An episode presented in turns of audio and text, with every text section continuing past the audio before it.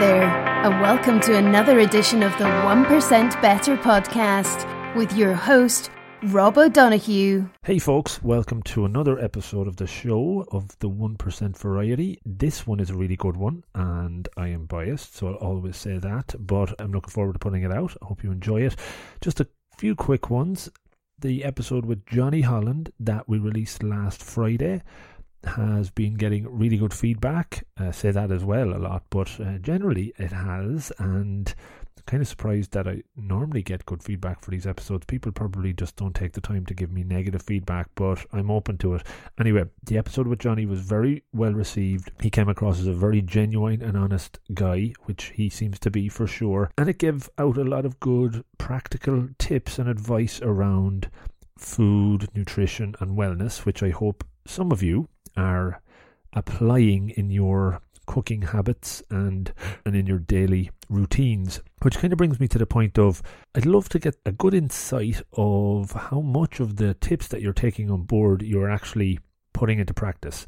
All this stuff takes discipline as I often talk about. Forming habits takes numbers of weeks some say 21 days some say longer. It depends. I think everybody's a little bit different. But for me when i listen to podcasts unless i actually take notes or write something down shortly afterwards when I something resonates with me thinking that's brilliant I need to use that. I forget about it and rarely go back. But when I do I certainly go back with a very much focused mindset of taking notes writing down what I'm going to do and start practicing it. And again of course you probably pick up 10% or less maybe 1% of these sort of things over time and they do have an impact. So I guess my question is how many of you are actually doing that for this podcast or for any podcast which things work best for you? How do you do it? Moving from passive listening to active listening is difficult. That's why I'm putting this show together to see if folks can actually improve and do that. So I'd love to hear if uh, if that's working out well for you. Another quick reminder: Patreon page. So as I said in the introduction episode, which you mightn't have heard if you didn't go back and check it out, I'm putting content behind the Patreon page for those that sign up to it to become a member. There's a solo podcast there around core values, which I'm very passionate about. I do a lot of that work in coaching. Check it out. It's of value to you, I would hope, or of worth. And I talk about the etymology of values there. It's an opportunity for you to donate if you value what I'm doing and if it's something of worth to you. Okay, one of the other things I mentioned a few weeks back when I did the intro show was around doing a live podcast or a live stream through YouTube, through uh, Facebook, and advance this a little bit. So, if you listen to season one, episode 14 was with a lady called Healthy Star. Uh, I'll send a link in the show notes for you to, to click on to check back on that episode. So, Healthy is a, a clairaudient and a shaman. Now, don't get put off by the idea of being a shaman, but she does psychic readings and life coaching, uh, life coaching, that is and uh, it was a really great episode. We stayed in touch, and I had reached out to her recently to see if she'd be interested in coming on to do that kind of concept show of having maybe two or three callers dial in that would like to get a reading, a psychic reading done, and we'll record it and put it out. And she's agreed. So I think technically it's probably something I just need to figure out, but I think it's very doable. And she's on board. So what I'm putting out now is an ask to see if anyone would like to come onto the show. Whether I do it actually live or record it live and put it out afterwards, still to figure that one out. But if you'd like a reading, come on. We'll obviously get your approval that uh, we can put it out. And Healthy has agreed to do a few of these in a one off episode. So something different, something a little bit fun does it fall under 1% better banner? Probably. Hopefully, the person coming on goes away more than 1% better. I'd like to give it a shot. So, as I said, if you want to get in touch, drop me an email. It's on the site. And uh, if you're willing to do that, let's have some fun and see how it goes. So, on to this week's episode. It's with Emma O'Toole. So, Emma runs her own successful yoga business in Dublin named cunningly Yoga with Emma, yogawithemma.ie, links in the show notes as well there. And she's been growing this practice over the last seven or eight years. While the conversation talks a lot about yoga towards the end around the practice, postures, and things you can do to get some benefit from practicing yoga, the core of the conversation really is around the type 1 diabetes disease or is it a condition? And we go into a little bit of detail around that. Emma has this for over 28 years. She was diagnosed very young in life in secondary school. And as some of you might know, it is a very serious life threatening condition if not managed properly. Management has got better over the last number of years, but still can be a killer if it's not looked after. I'm saying that because I know, because uh, I'm one as well. Uh, I got diagnosed in my mid 30s and have been managing it quite well since. Emma's story is much more broad and deep because she's had it for nearly 30 years and we go into lots of detail around that. The reason I'm doing it is to raise a bit of awareness, to let people know a little bit more about type 1 versus type 2. I'm sure most people know somebody that has type 1, probably know people that definitely have type 2, but it's just to give a little bit more insight into the condition that it's one that can be managed, that you can look after it, but it takes discipline, it takes focus. Uh, like a lot of things I talk about on the show, you do need a little bit of discipline, uh, certainly for this. But Emma's a great advocate of wellness, health, and managing type 1 diabetes tightly which she has done for so long, and a really good story that she has shared on this podcast that I'm, I'm, really excited about sharing with you. I'm very happy with the way it turned out, and I'm sure you'll enjoy it. So, before I just leave you there, if you're a first time listener, maybe somebody that has worked with Emma, gone to her classes, thanks for listening. I hope you enjoy the show. Please do follow us on Twitter, on LinkedIn, on Instagram, on Facebook sign up for the newsletter on the website.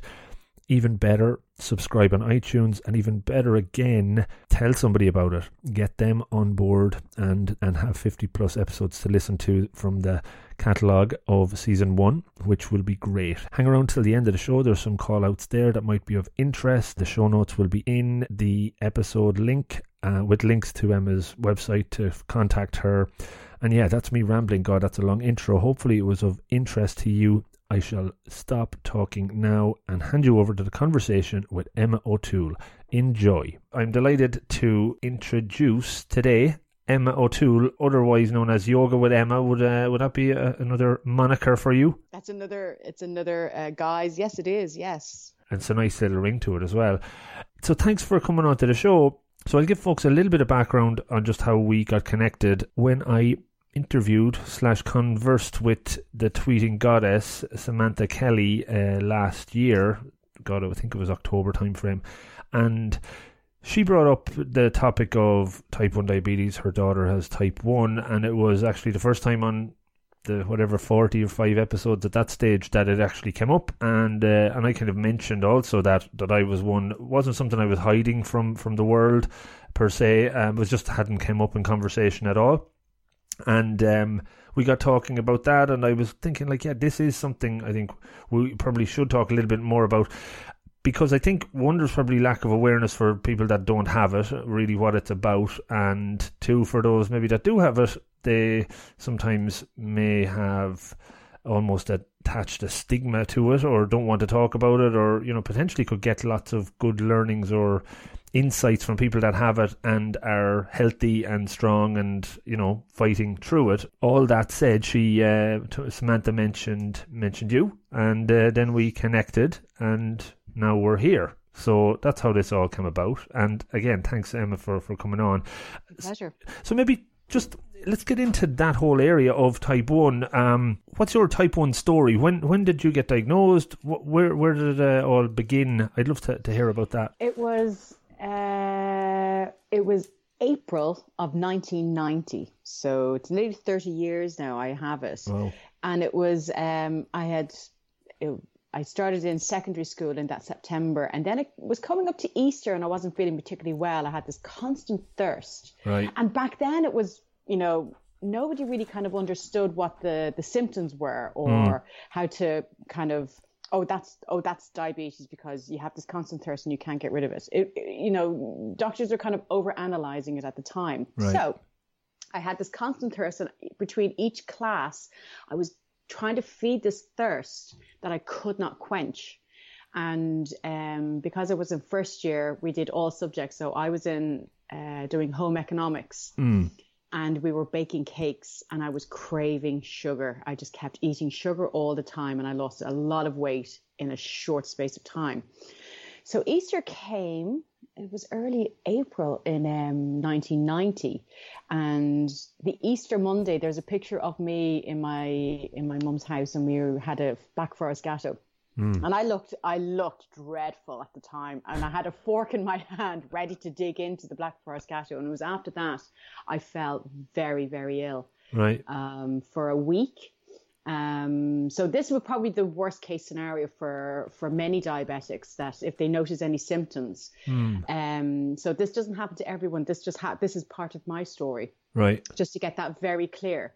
Um, I couldn't. I just lost all energy. Um, I couldn't keep anything down. Everything was just kind of flowing each which way. Right. Um, so not to get too, too graphic. We leave that one there anyway. Yeah, yeah. We'll park that one there. Yeah. Um, so the doctor just said, look, you have to bring her to A and E. So I was bundled literally because I had no energy. I couldn't stand. I was mm. bundled into the back of, of, of a car and brought to A and E. And they said that I had um, a different diagnosis and sent me back home.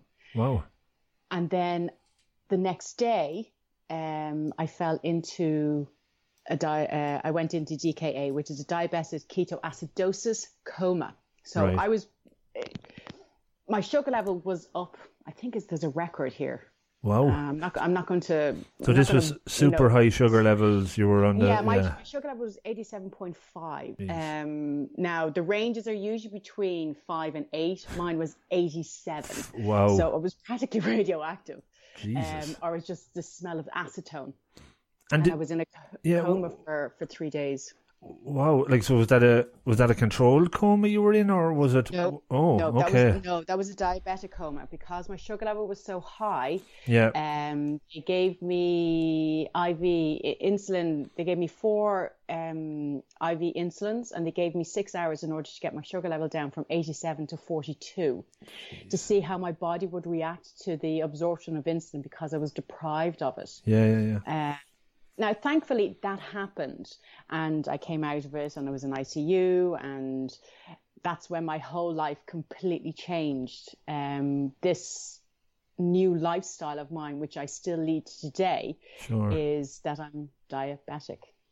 Wow, that's amazing that even in 1990 that they weren't probably able to to to connect the dots there of what was happening with the thirst and give you a different diagnosis. Um, yeah and that's not you know it's 30 whatever 28 years ago. It's still not that long ago. That's mad. The, the numbers are, are, are, staggering there. Again for people as you said that don't know what the, the kind of glucose sugar levels should be between between four and seven, I think it's what I was told when I got diagnosed. Yeah, there's a different range. Yeah. Usually between four and eight or four, or, you know, four and seven.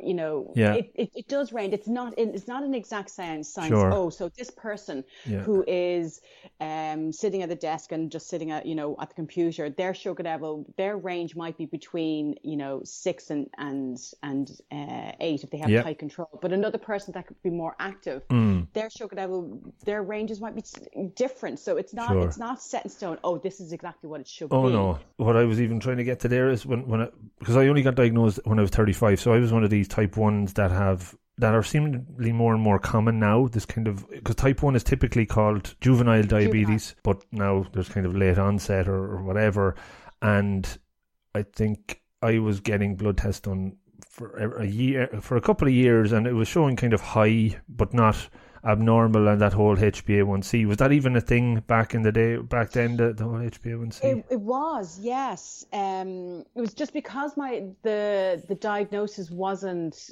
wasn't exact. And mm. this is another thing is because everybody's different. You know, you had the textbook is um, you're constantly passing water, you're constantly drinking water, you have yeah. a thirst that you can't quench, you're losing weight quite a lot, uh, you're craving sugar all the time. You're, you know, they're they're the textbook yeah. um, diagnosis.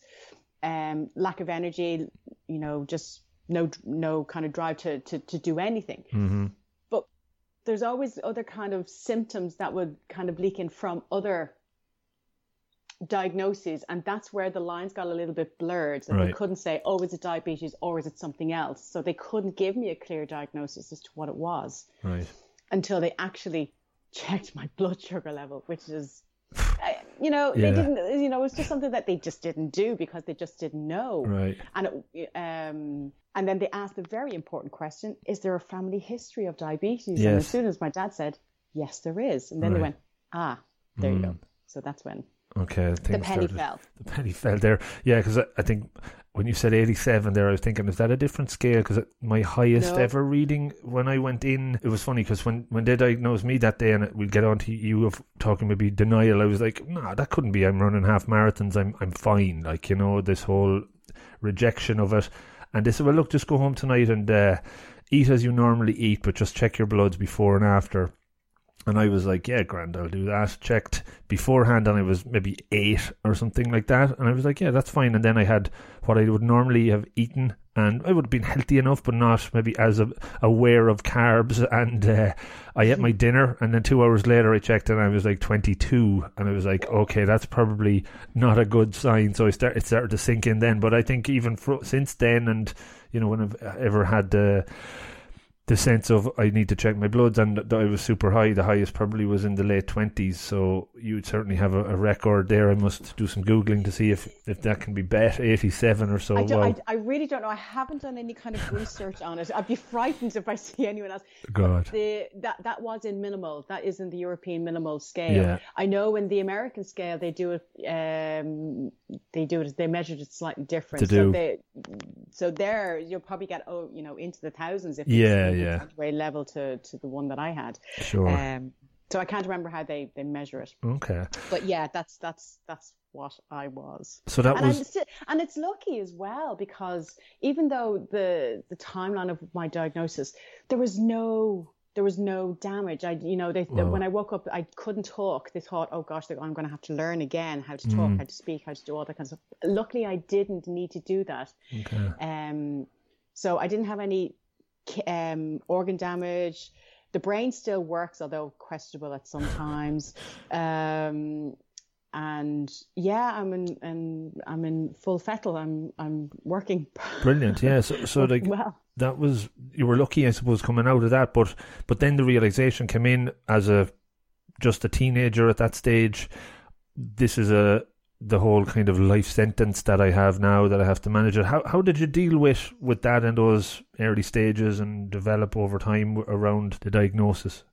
it, I went into denial as well. I kind Sure. of, I don't want to do this. You know, um, um, why am I different to everyone else? Why do I have to, to, to, you know, and where I was doing my, my, um, blood testing on my fingers, my fingers were just in tatters. My, um, I would inject into my, um, leg, you know, my thighs, and Right. my thighs were just so tender and so sore that I actually couldn't find any new spots. Wow. I could use my stomach because I was just in so much pain and my skin was so tender that I was in tears every time I would have to take my injection or Yeah. have to take my blood. Again, it was probably just the, the psychology of, of what happened to me when I was diagnosed that I don't want that to happen again. So I have to Yeah. eat all the time and everything was everything was set. I had to eat my breakfast at eight o'clock. I had to eat at eleven o'clock. I had to eat at one o'clock. I had to eat at four o'clock. I had to eat at six. And Yeah. that was my day. It was structured. It was set, and I could. There was no movement for me. Hmm. So even if I went out with my friends uh, or went to, you know, go to to to meet and to meet a McDonald's or something that, I Yeah, couldn't yeah. eat because it was wasn't within those time frames, Hmm. and I found that really really hard. So technology now in the research in, in insulin and diabetes is worlds apart from what it was back in the 90s and the early 2000s. Yeah. So we have much more freedom now and it's brilliant, absolutely brilliant Yeah. that it's it's it's come on that far. Back then, how did you you know now when you're pricking your finger and you can get that instant digital reading of, of where it's at. Um, was that something you you still had? Was that technology even there around then, or was it more kind of guesswork, or how, how did you even get the the reading? It was it was something similar. Like Okay. um the machine that I had, you had to wait once you once and you had to use and you had to get an awful lot of of uh, liquid to get onto the strip to try and get the, the machine to register it. So sometimes Okay. you'd have to do it once or twice to get a good average.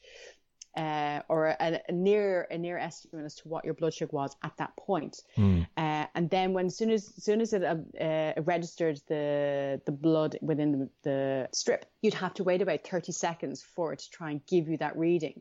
Right. And even with that reading, kind of going, right, I'll register, I'll do it again just to see. Right. Now, the technology is you don't need to use as much liquid for the uh, the strips, and the, the, the um, reading comes up immediately. If you're a little bit kind of dubious, but then that kind of uh, uh, trepidation or that kind of uh, I'm not sure about that, do it again. There's no harm in that. Maybe that was just you know just said in my head that I do it uh, twice, but normally I wouldn't do it twice. I'd just do it once because I just trust I trust technology now Yeah. than I did back then. Okay, yeah, no, it's definitely even in the last few years since I've got it, it's obviously come on and that new there's a new kind of patch you can wear for the two weeks where you have the uh, the constant reading that you can just scan Oh, over. is that the Libre one? Yeah. The Libre, yeah, yeah, yeah. Try, yeah, I tried so that. There's a little there's a little bit of controversy about that, which I won't go into at the minute. Okay.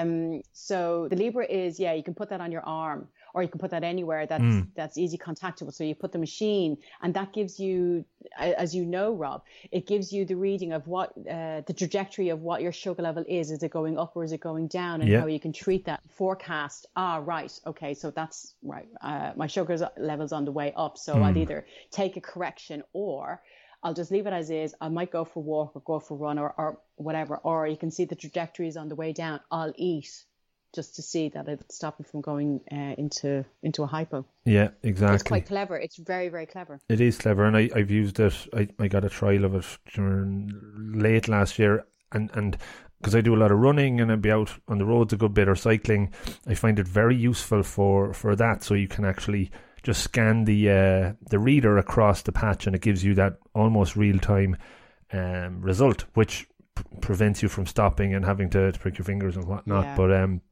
yeah, obviously it's moving forward. Yeah, it, it's it'll work with some and work with, with others. In what I do at the moment, it won't work for me, and I'm Right. not being, you know, being a traditionalist. You know, Mhm. what the system that I have is working. It's Yeah. not that. It's because um, it's the same.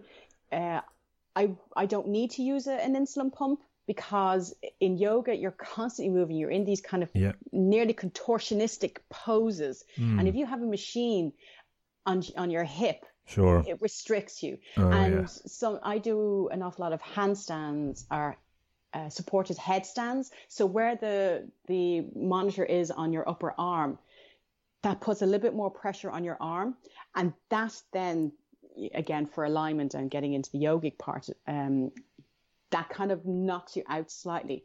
Uh, for me, that's just from my point of view. Hmm. People can correct me. That's not. I know. I do know um, a yoga teacher that does use it, and she doesn't find any problem. with it. It does impede her in a tiny way, Hmm. but um, it just it just wouldn't fit fit for me. Oh yeah, no, that's it's it's it is I suppose a preference thing, and if you were managing your your controls well enough, anyway, maybe uh, you know it might be more for people that might need that more real time, constant checking as well. So once you you kind of got diagnosed and you came to terms with it, you were coming maybe towards you know the end of your teens, going into the kind of whole going out stages where when I look back, I was lucky, quote unquote, to not have got it till mid thirties when I maybe had my heavy socializing, heavy Irish boozing out of the way, and it didn't affect my lifestyle as much. Was it something that held you back, or uh, you know, was there almost a stigma around it even when you when you were growing up? Then, No, I did no. I I incorporated like I mean every day every there's no to me there's no such thing as normal. My normal is different to your normal. So I just say the usual routine. So everyone's day is completely different. So if I wake up in the morning and I check my blood, I take my insulin, I eat and all that kind of stuff. Yeah. Where somebody else would just walk up, you know, have a shower, clean their teeth, have their breakfast, go to work. You know, that's theirs. Yeah. So I just add something down. You would do the same but I would I wouldn't hide the fact that I was diabetic. hmm, I would let people know. I didn't necessarily have to tell them, look, if I talk a bit weird, my sugar level's going a bit low. Yeah, I'm grand. I'll look after it. yeah, I'd kind of make a um, a bit of a joke about it, um, like when I was uh, working and working in an office. Hmm. Um, if somebody knew uh, um, sat beside me, and I just kind of come up to them quite quietly and say, "You're not squeamish or anything," and they go. Um, no, why? I said, all right, no, that's fine. And they have this kind of quizzical look on their face. Go, why would you ask me a question like that? Said, look, I'm type 1 diabetic. I'll take my blood, you know, every now and again. hmm It's not you know, it's you won't notice anything, but I have to be very aware of people's um, sensitivities. Sure. Because some people kind of go, oh God, no, I don't know how you do that.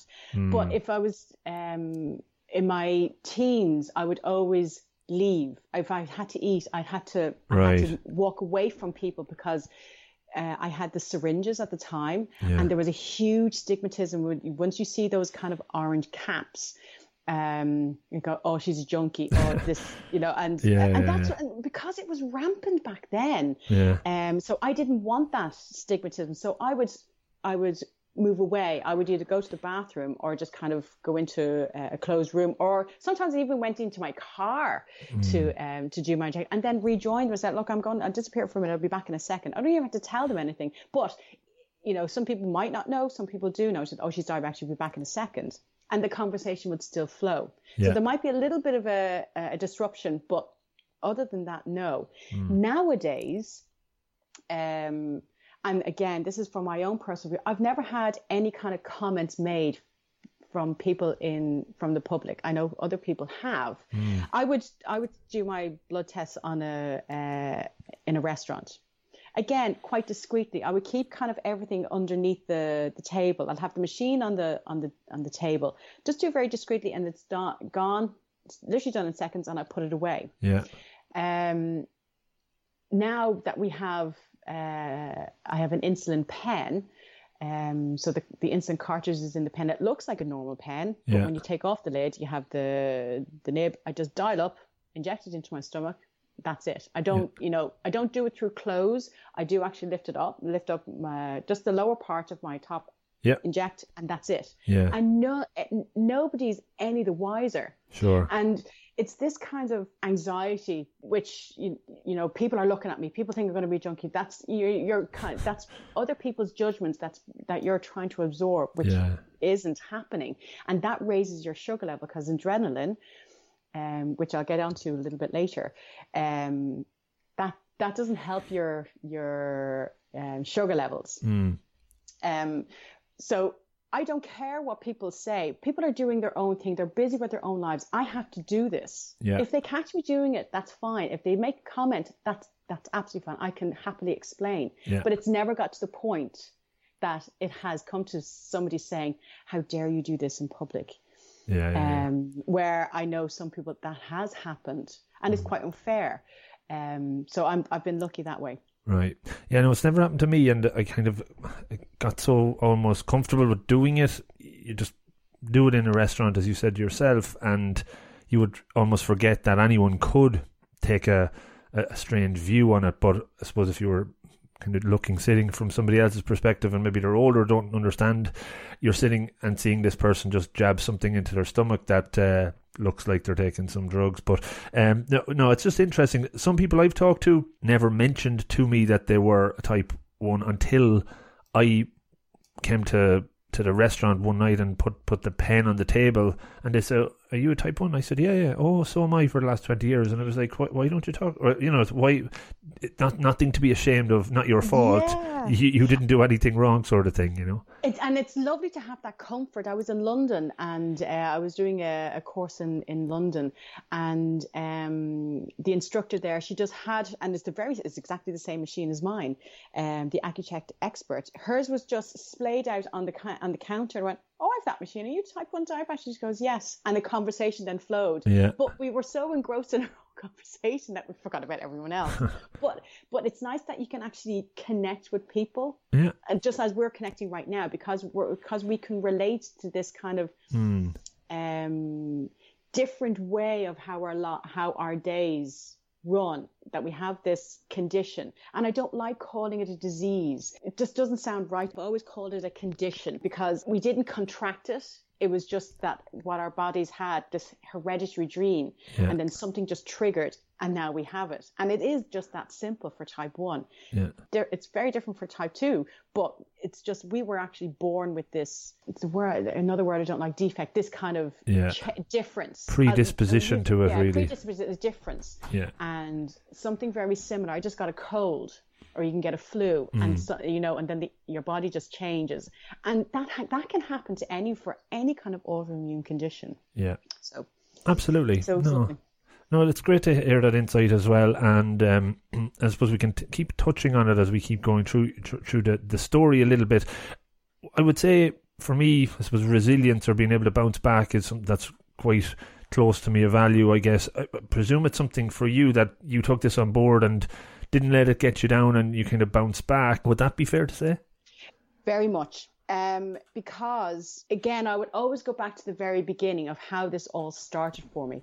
So it was like this thing, this condition consumed me. It mm. literally did consume. It just literally took over uh, my body. So the mindset that I have now, and it still stands to this day, and this is how my my my diabetes is controlled, and I have very tight control, and mm. have done for the last nearly thirty years. Right. That I control it. It does not control me. Okay.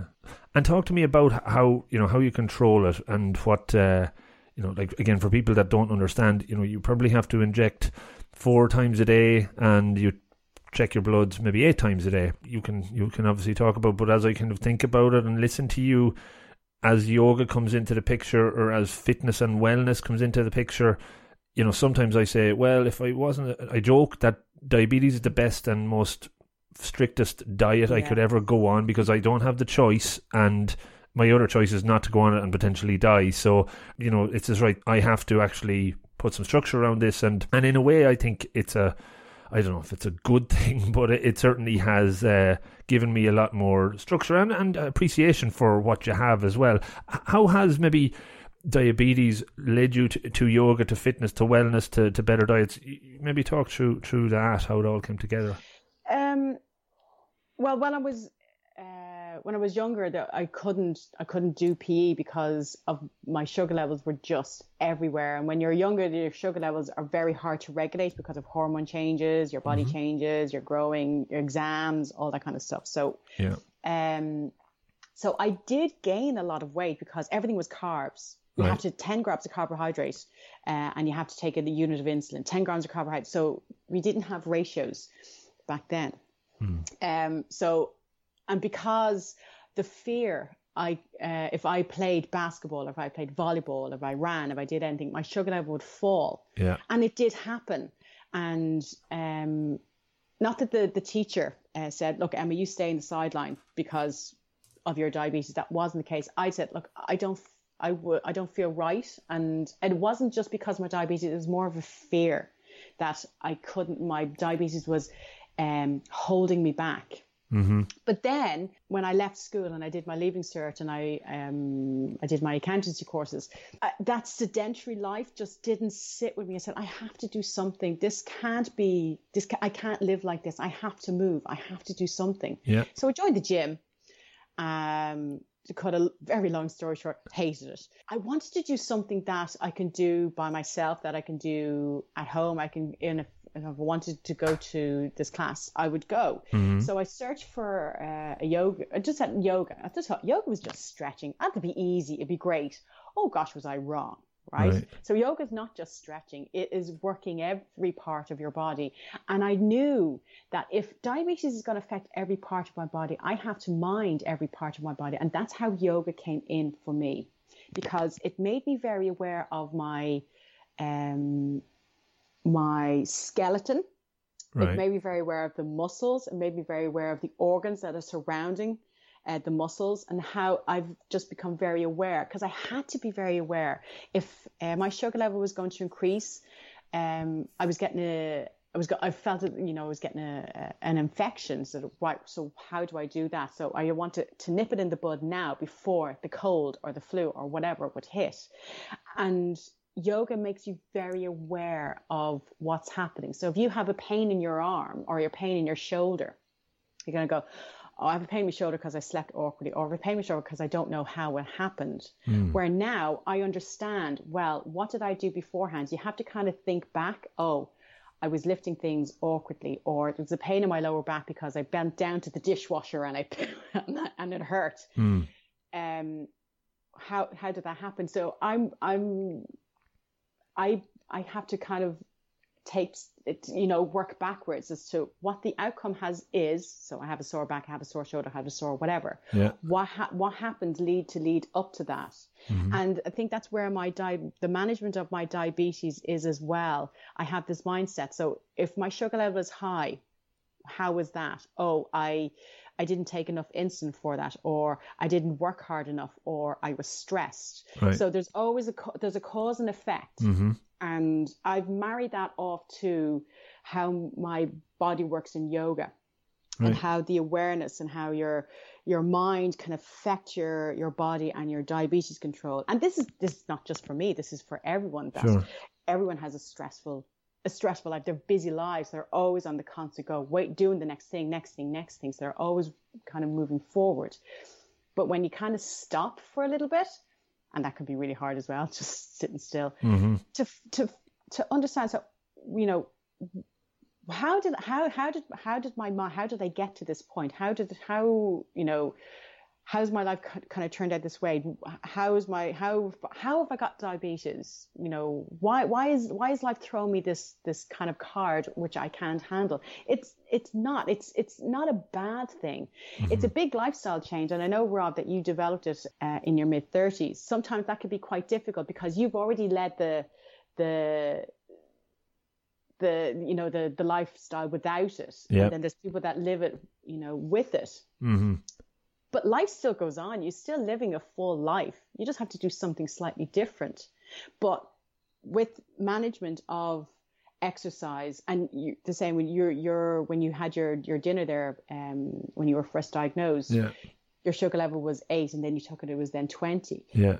You knew automatically as soon as like, oh yeah, that's, I think I have diabetes. So you, you knew the cause because I, you ate your dinner. Yeah. And that, that was the, that was the effect.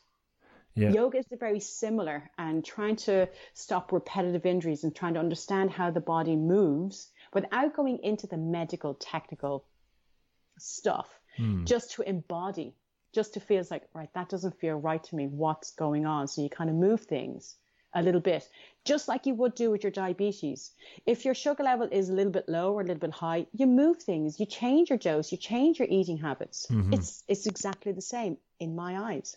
Mm it's a it's a kind of a nice comparison between between the two. And I suppose were you doing that, or did that happen consciously? Did did yoga come along and then you could start seeing well, I I manage. I manage my body through through yoga. I manage my diabetes through the management. That there's kind of a, comparison or, or, a parallel between the two. Did you kind of that consciously it, happen? It, it, it, happened organically. It okay. didn't. You know, it, was just. I think the way I managed my diabetes when I was younger, into my Mm. uh, early teen or early twenties, sorry, it just kind of it just kind of it was seamless it just that that management was you know was very easy for me to try and do and i Hmm. still do to this day Right. It's like you develop a system almost for, for one thing, and it, it can be applied to to the yoga or to, to others, maybe. uh, yeah it's, it's like you. anything it's like you know it's like any kind of uh, muscle that you exercise it gets easier when you use it very sim- it's very similar when you start to learn how to drive. Mhm. it's very daunting at the very beginning just Yeah. as it is you know you're trying to learn everything for your diabetes how- right i have to do this i have to do this I have to do this. Hmm. but when you start learning how to drive it becomes subconscious that you just do it. You don't think about it. And Yeah. that's how you know your diabetes it just, it just you just you just do it. You don't think about it. You just have to do it. But you don't let it get you down.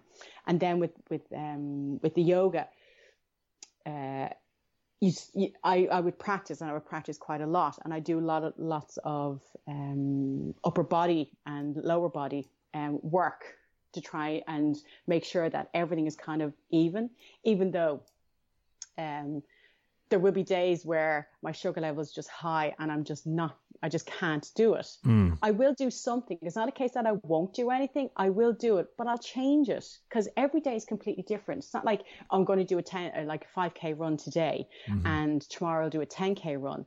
But your sugar level might be very, is very different each day that you'll have to adapt it. Oh, I might only just do I might only just do three, or I might just do a conversational walk, but I'm still doing something.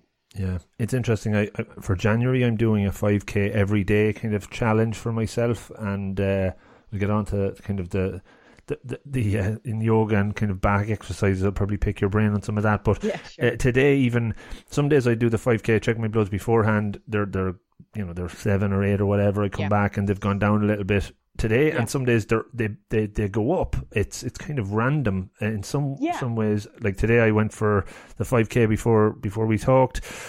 They were like seven point five before I went. Came back, they were about twelve, and Yeah. it it can be you know just not every day is the same. And I think the important message is that don't take anything for granted. I suppose always check them and and keep on top because.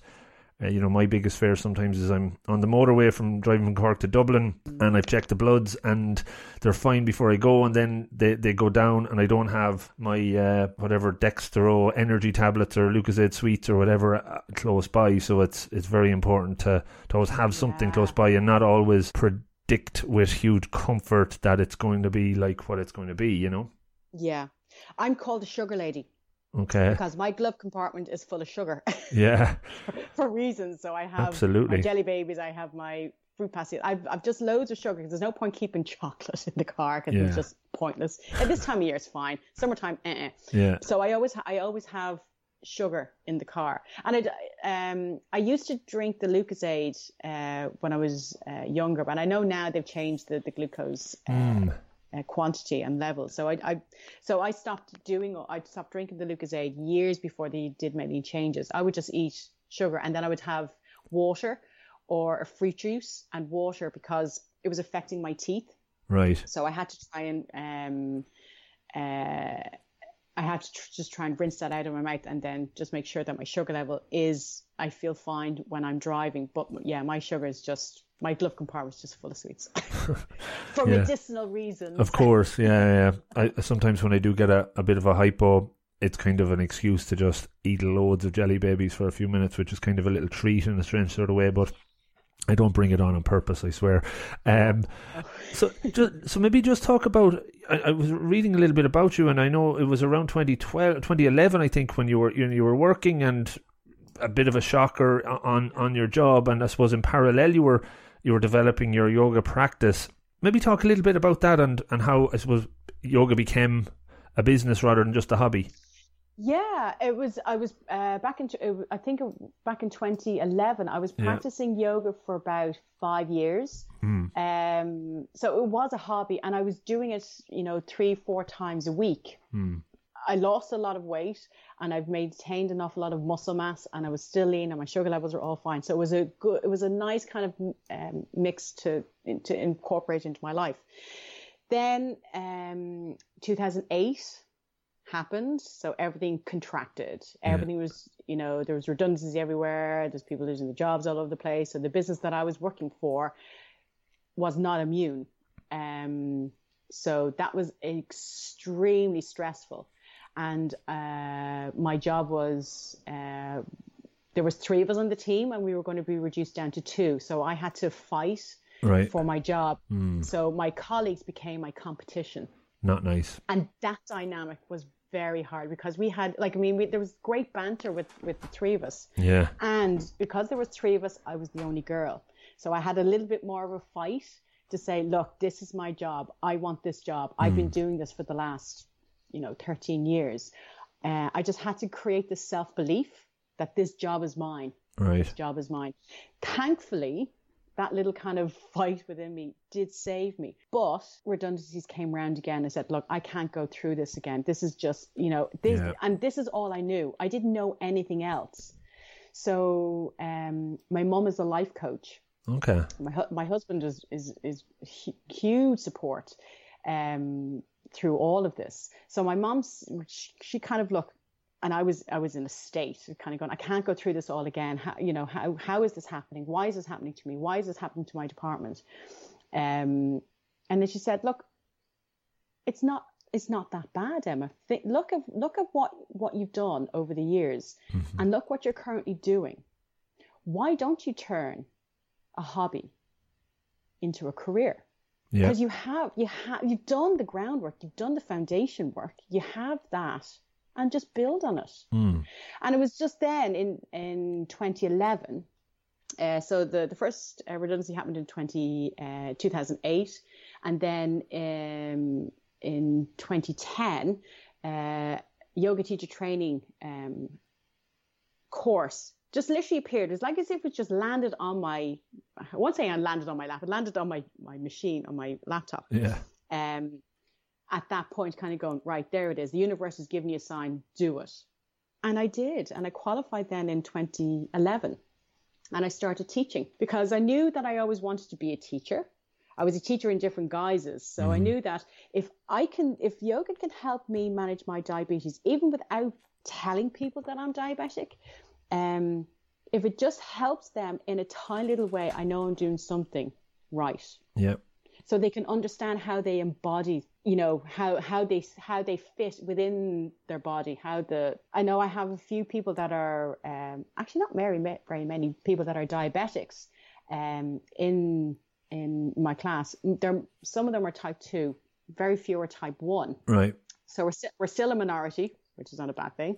Um, but other people just don't don't don't want to mention it, and I don't pick up on that. You know, if they don't want to mention it, that's absolutely fine. Yeah. Um, but my teaching does come from my um, the care I have for my diabetes. That's that's the way I, I share it. Very good. So, so the, there's the different types of yoga. I guess from my own perspective, I've I've tried it a few times, and actually, I think for one of the things I plan to challenge myself for in uh, next month, maybe or March, is to to try a bit more. Certainly, try Bikram. I know that there's only one Yeah. or two places down here that do that.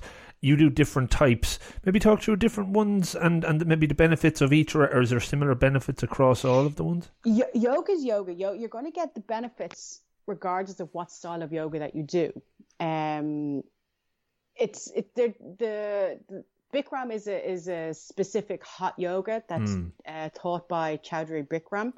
Um, it has to be in a, a 40 degree room, and it ha- you have to do this specific sequence that is that is um, shared with uh, Bikram, and you have to be sh- you have to be trained by Bikram Right.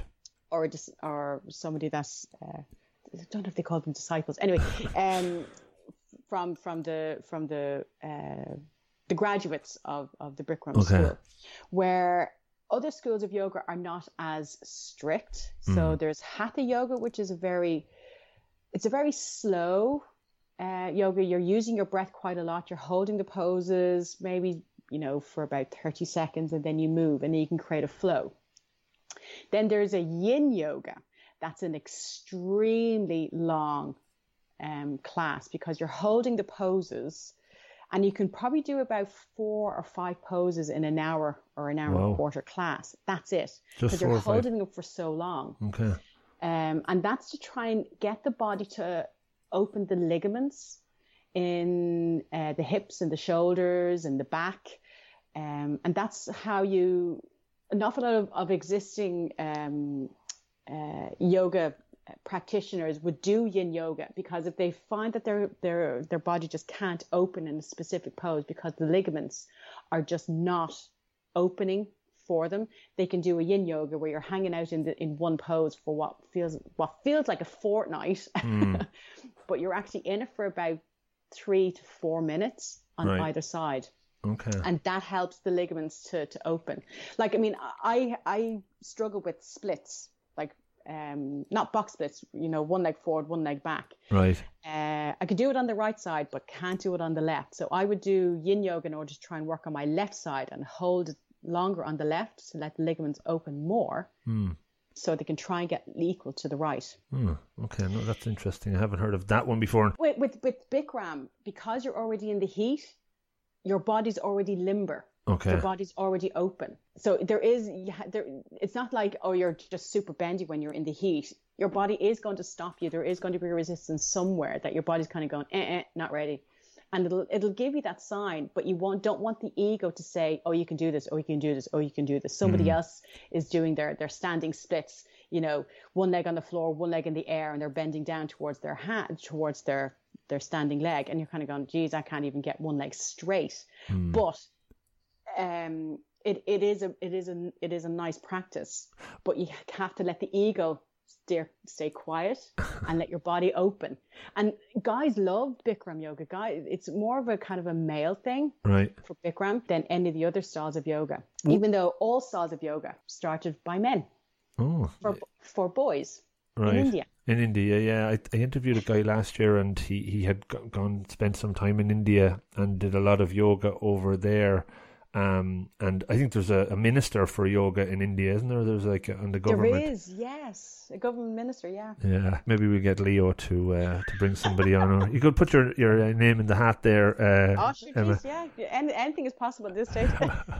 Um, just on that though, and again, selfishly here, but maybe for anyone else uh, with diabetes that wants to do yoga, but um, would Bikram be more risky for somebody with, with type one because of the heat, and would that have an impact on sugars coming down faster? Do you think? It will, yeah. Afterwards, when I was doing, um, I did, I, I'm not, I've done Bikram as a, as a student, but I have, I have taught, I've shared uh, yoga, hot yoga. So right. because I haven't been trained or I don't uh, practice the uh, the Bikram uh, style, so Okay. I don't call it Bikram. I just call it hot yoga. It's just yoga in a hot room. So um, the other style of yoga that I've done is, or I still do, is Ashtanga. Ashtanga um, comes from a place, and this is an actual place in India called Mysore. Okay. Um, yes. So that he Pattabhi Jois formulated this style of yoga, and it is it's it's a set sequence that you do all the time, and he does it in different series. An awful lot of people here uh, would do the primary series 'cause that's the more popular one, and then as you progress, you can go into um, the second series, third series. There are up to six series, and not many people go up to up to the six. There are very very few people. So loads of people do the primary and probably stay there. Lots of people then will go into the second series, and then the drop off is is the getting into third and fourth, and then the numbers start to dwindle significantly, and then trying to get into the fifth. And then trying to get into the sixth. Your life has to be dedicated to yoga Mm. and nothing else because in six series of Ashtanga yoga, you're doing it for practically three and a half hours. A session. So, yeah. okay. So it's it's it's a it's a full on kind of thing. So mm. um, when you're in India, if you want to do all the the this, the um the series, you can do it there. Now I'm I do teach Ashtanga. I've never been to India, but I have trained and I've practiced and I have I am certified uh, to teach Ashtanga yoga. So it's not that uh, the the person that uh, taught me traveled with he trained with uh, Pattabhi Jois and um, he's been practice and uh, practiced it for like what 40 years so he was doing it in his 20s and he's he travels around the world to to qualify people to share so the message gets out there Mm. so I was lucky enough to get my training here in Ireland for that.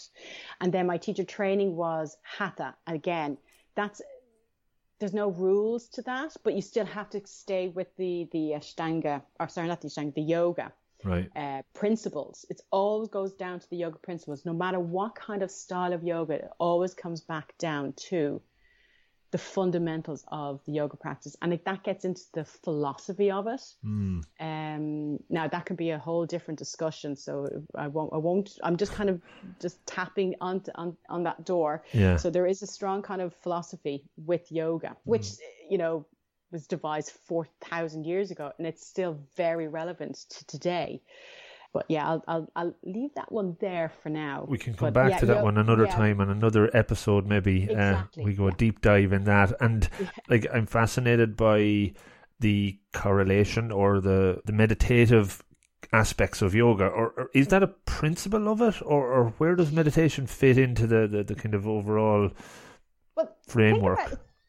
Think about, think about meditation, right? You're sitting still and you're breathing. Okay. Yeah. Now you can have music if that's if that is your want. You can sit in silence and you can listen to your breath. Um, yoga is a moving meditation. So every move that you make, you inhale and you exhale, but Yeah. you're creating movement in that as well. hmm And when when you you know when you take a you know when you when you get a shock, you you take this huge breath in, Yeah. and then when as soon as you sigh, you go ah, you, you breathe out because there's a release, and that's that's what yoga is. You're taking not the sharp inhale, but the slow inhale and the slow exhale, And that quietens down the traffic in the mind.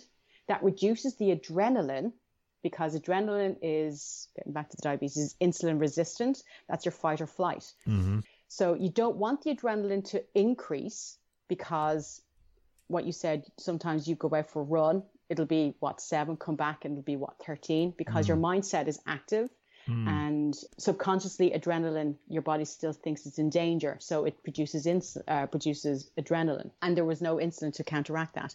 So in yoga, that you can that can still happen in yoga. There's sometimes my sugar level would be like I said, it'll be seven when I go in and it'll be 13 when I come out, even though mm. I've done loads of move. But once you actually try and get to the breath and just move with your breath, inhale, lift your arms up, exhale, bring the arms down.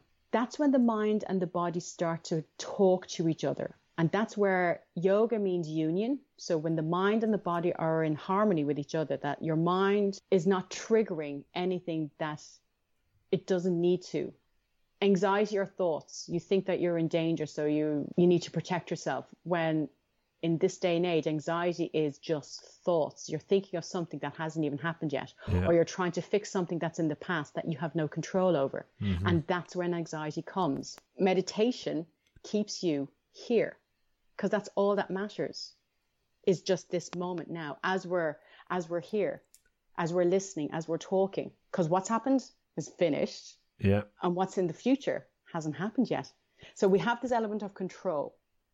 And yoga just tries to keep you in that moment. Anything that's external to that will happen organically in the future without any force. We always like force outcomes. I have to do this because hmm. this is going to happen. I'm going to do I'm preventing this because I have to do that to prevent that. Hmm. So you're constantly in the future and you're not in the present moment. Now that's really hard, even just for me, because I like I mean I've been practicing yoga for 14 years. Hmm. Your mind will take over. The ego will will catch you in very sneaky ways to try and create these scenarios in your mind. Um, but once you kind of bring it back, just to now, just even just sitting in the car, if you're sitting in the car, even listening to this, and you're looking at the red light, Mm-hmm. just notice the color of the of the red. Notice the color of the the brake lights of the car in front of you. Because that's all that matters. Yeah. That's it. That's all that matters. It's just your awareness of where you are. And if you're thinking, come on, turn green, come on, come on, your your thoughts are in the future. Yeah. You've gone. You've gone way ahead. So that's where yoga brings the mind quiet and brings the body into stillness, or in yoga it brings you into into movement. No, that's uh, very true. Um, I talk a good bit about meditation on this show, and every guest last last season, well, not everyone, but a lot of them have some sort of practice or uh, a habit that they're developing. I have my own. I actually wrote just an article recently about uh, mindful triggers. And I use a hand dryer at work to kind of bring Yeah. me back into the mo- moment. But I also m- mentioned the red light uh, as well. It's it's funny because they're they're there and they're all around us, um, but we're just so kind of caught up in our, our heads.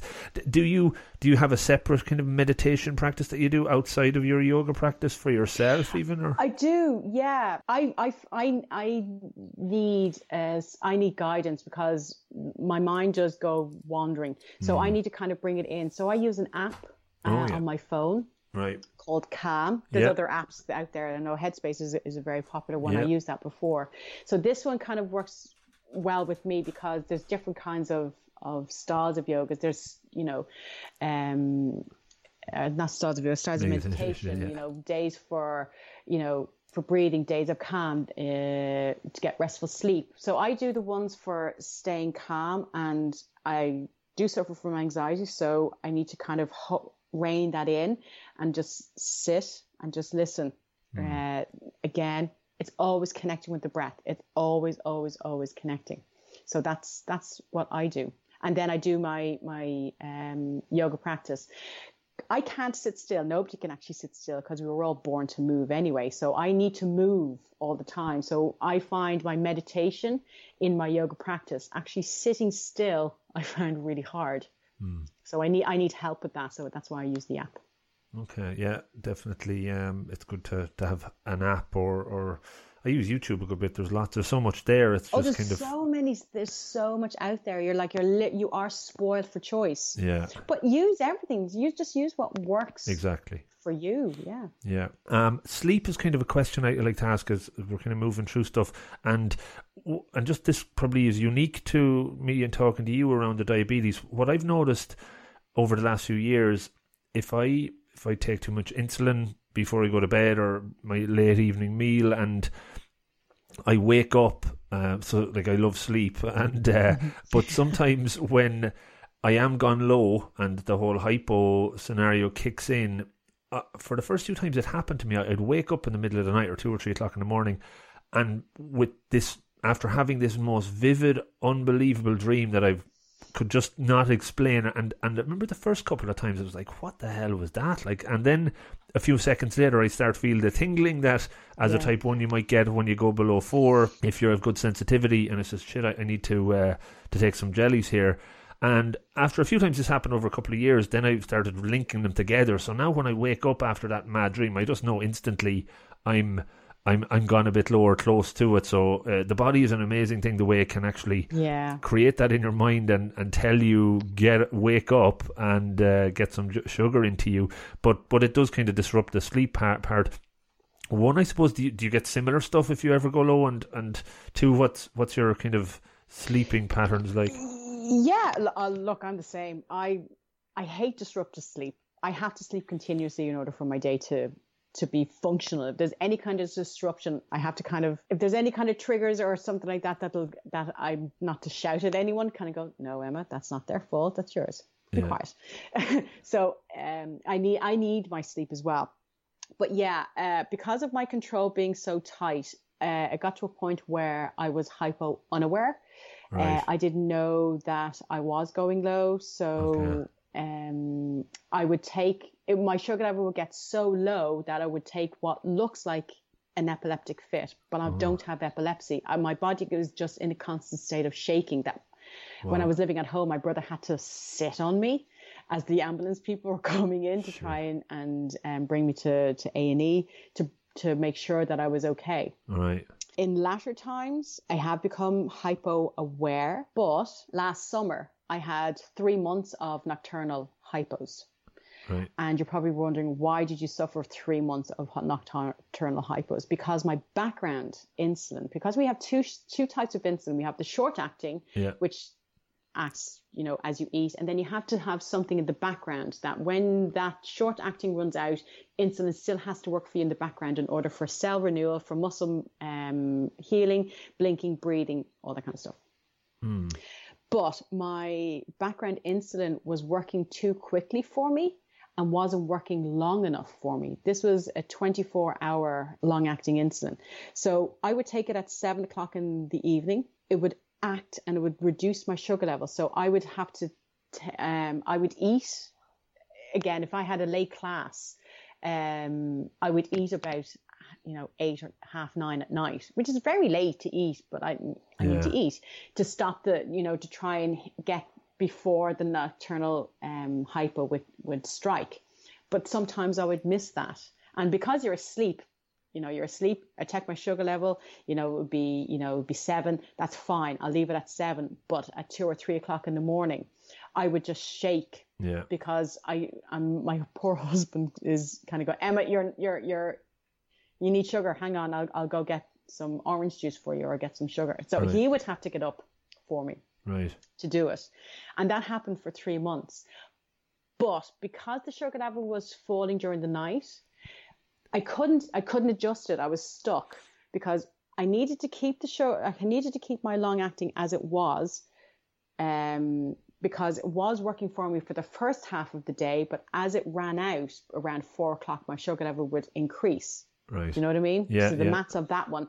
But if I if I reduced the background insulin, okay, would have stopped the nocturnal um, hypos marginally, but my sugar level would have went up into the twenties, mid twenties in the afternoon. Okay. So and I couldn't take it then yeah. because then my routine would be completely off.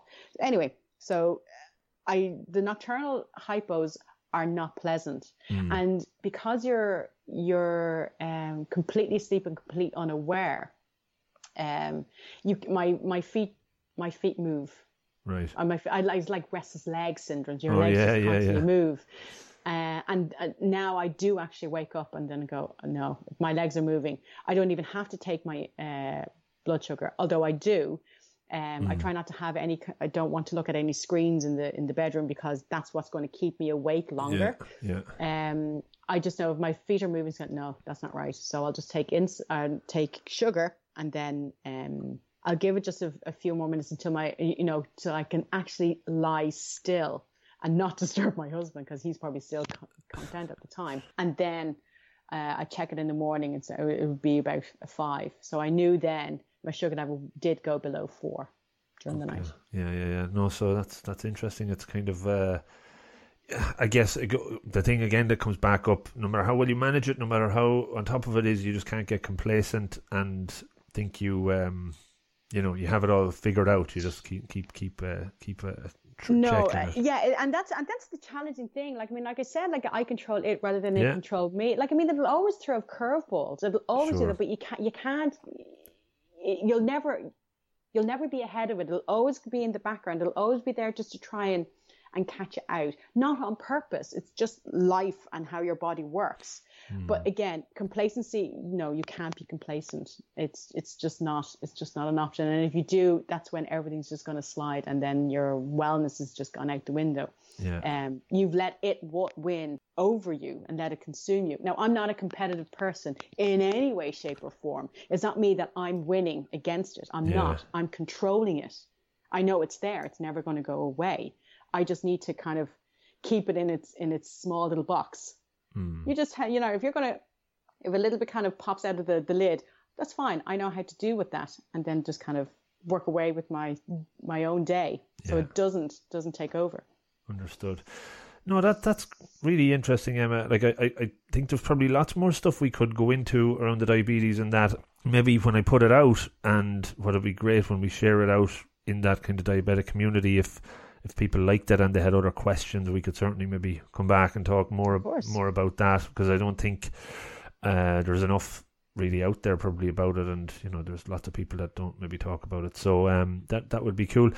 Just just to, to kind of wrap up on your own on your own business, y- you're you're six days a week working uh, with with the, the yoga teaching at the moment. Would- would- Is that right? Yeah, I have classes. Um, I have public classes and I have private classes and I have corporate classes. So I teach um, preschool, I teach teenagers, I teach adults, uh, I teach pregnant women. So I, I have a huge spectrum, like a broad spectrum of people that I share yoga with. You don't have to be, uh, you don't have to be fit. You don't have, you just, if you just want to try and find how your body moves and just understand, and it can be, um, you can be in your 60s doing it, or you can be four years old. Everyone under, needs to understand or wants to understand how their body moves, and make it and make it a little bit of fun. Because if we make it too serious, it's kind of going, oh no. Yeah. You just put it, make it a little bit lighthearted Sure. you know that that makes it so much easier and then we then once you kind of put a little bit of humor into it you laugh and that's when you know all right yeah i get it it's not that serious it's not that kind of i have to move this and i have to do this and i have to inhale here and i have to breathe out here Yeah. no just just go with what you can Yeah. Absolutely. Like why why not why why not put your own stamp on it? Because sometimes things are too rigid and, and, and people follow other people too uh, clinically. So yeah, definitely Yeah. make it fun. Um, and each day is different. Like I always have a class plan mapped out myself, but more often than not, I don't stick to that. And the simple reason is, like my practice is very different to other people's. The teach people that I teach. So the first thing that I ask them when I when we're about to begin the class, what do you want to work on? Because it's their class, it's their yoga practice. yeah. So I have to. It's not like I have to. I want to get like, allow them to get the full benefit. Oh, the, I have a problem with my lower back. Oh, my hips are really tight.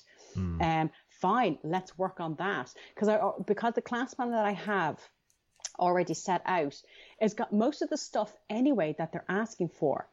Somebody might throw a curveball in and say, "Well, can we do handstands?" I went, "Yeah, no problem. Can we do headstands? Yeah. Can we do back bends? Yeah." Yeah. I'm always a little bit trepidatious about back bends. Back, my back doesn't like back bends, but I'll still teach them. If there's anything that I cannot do, I will not teach because Right. that's when it gets into dangerous stuff. So if I can't do it in my own practice, I won't teach it.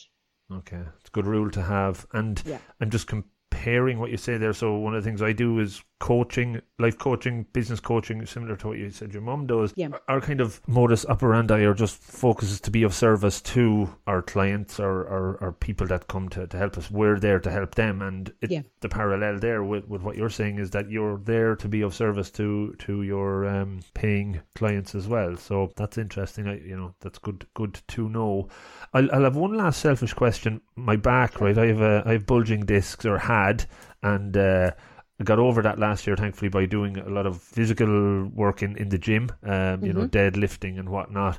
I know after this month, when I've 31 uh, 5Ks ran in a row, which probably isn't the best idea. And uh, what's good, simple ones just for a back or, or, or lower disc back? Because that's something that a lot of people suffer from, especially taller people. Big time, yeah. So it depends on where the where the disc has kind of slipped out. So you can say herniated prolapse Yeah. Mm-hmm. slipped. You know, there's different variations. Same thing. So it dep- It would depend on which side. If it's it's bulging on both sides or it's bulging on one side. Right. Um, so you have to be very mindful because the discs are very, very fragile. Yeah. Um, and if the bulge is so far, it's going to hit off a nerve, Yeah. and you might feel pain going down into your uh, into your lower yeah, leg, yeah, or not yeah. your lower, your, or your butt cheek and your leg. Yeah. So you have to be very mindful of that. Sometimes back bends, sometimes forward bends um, would would be.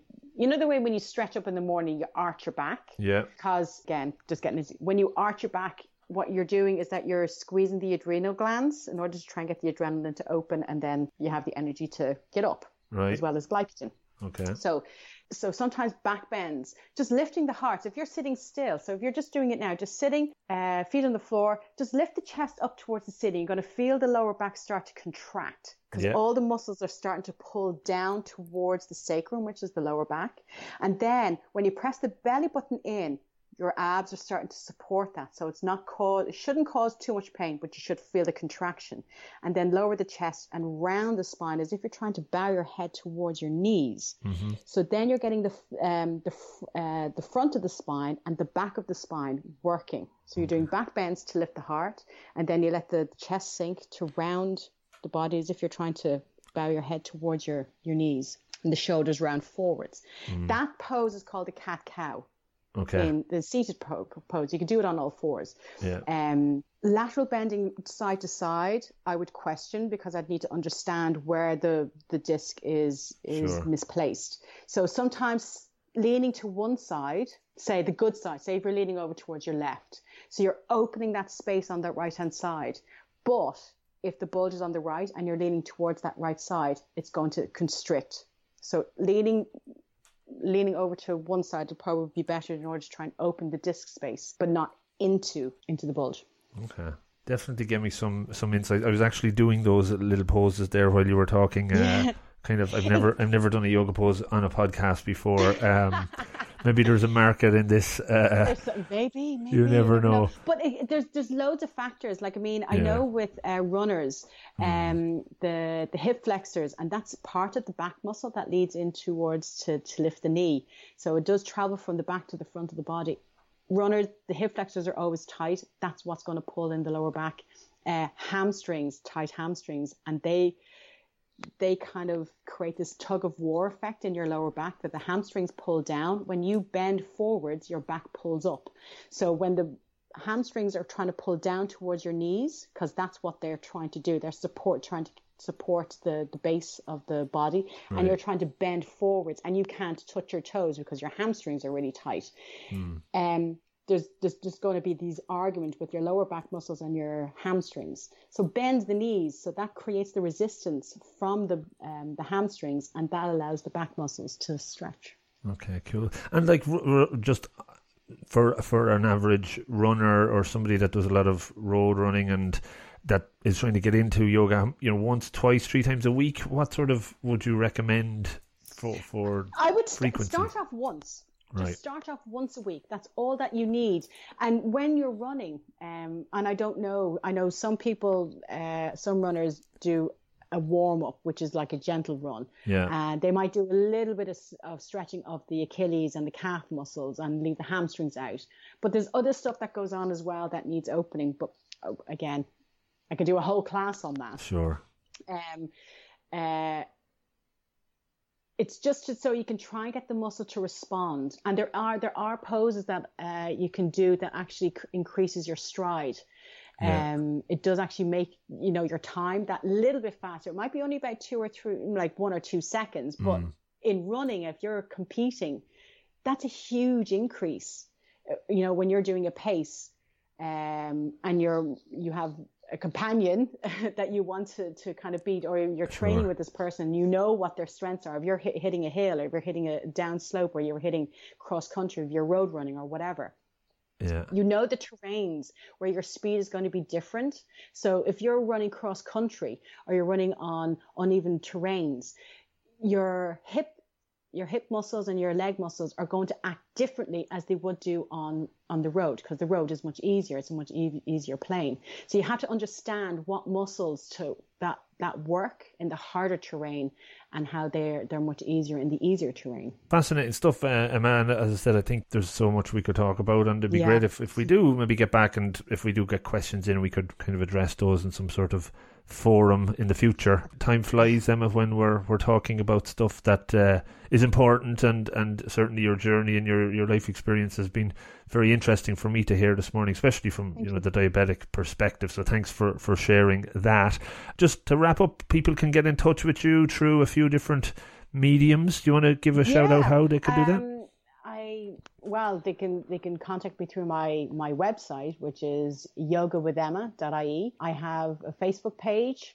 Uh, just find uh, the Facebook page Yoga with Emma, or if you want the Facebook uh, address, which is facebook.com forward slash Yoga with Emma.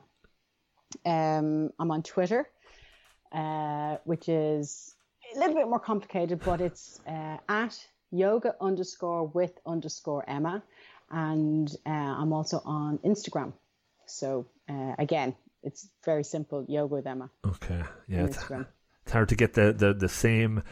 It's name across all of them. Try quite hard, so I'm, I was kind of lucky that way to try and get them. So Yeah, very good. Thanks so much. I hope you have a, a great rest of day, and I look forward to hearing some uh, feedback for uh, for when we put this out. thanks a million, Rob. It's a pleasure. How was that? Did you enjoy it? I hope so. If you did, please like, share, and do all that other good stuff that only takes a second on social media but means an awful lot to me as it spreads the reach. You can get the details from the show in the show notes on the website robofthegreen.ie. In there, you can share the show out with others. I really just want to touch on three other quick things. One, feedback. I learned so much from it. Without it, I can't improve. Please give me a bit of feedback positive, negative, constructive. Would you recommend a book? Do you have any other ideas for guests? How about more video? Let me know what you want and I can make it happen. I will try. That's number one. Number two, sharing is caring. This year, I'm making more of an effort to try and expand the reach. Facebook, there's a page and there's a group. The 1% Better Community on Facebook is where I really hope new listeners go to share ideas, comments, in general, things that they could help others with. That's what it's there for. Follow me on Spreaker.com, that's the new host. I'm on Twitter, growing not exponentially at all, but slowly. So please follow there. I'm on Instagram. All of these are at Rob of the Green.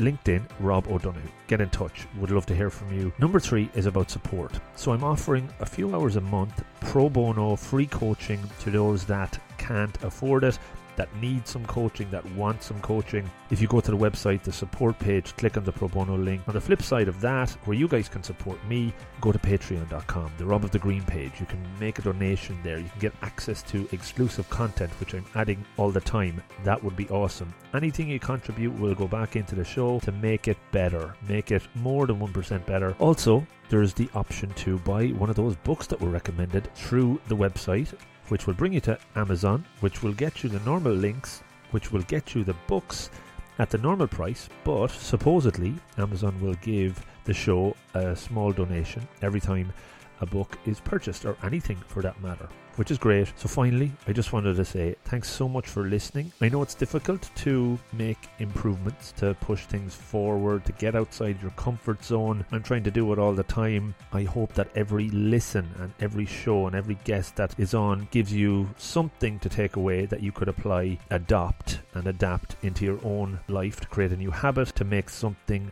better. Don't overreach. Small improvements, 1% is enough. And thank yourself for making the time to listen to the show. It shows you're interested in learning, improving, and getting better, even if it's just 1% at a time. Have a great day and good luck.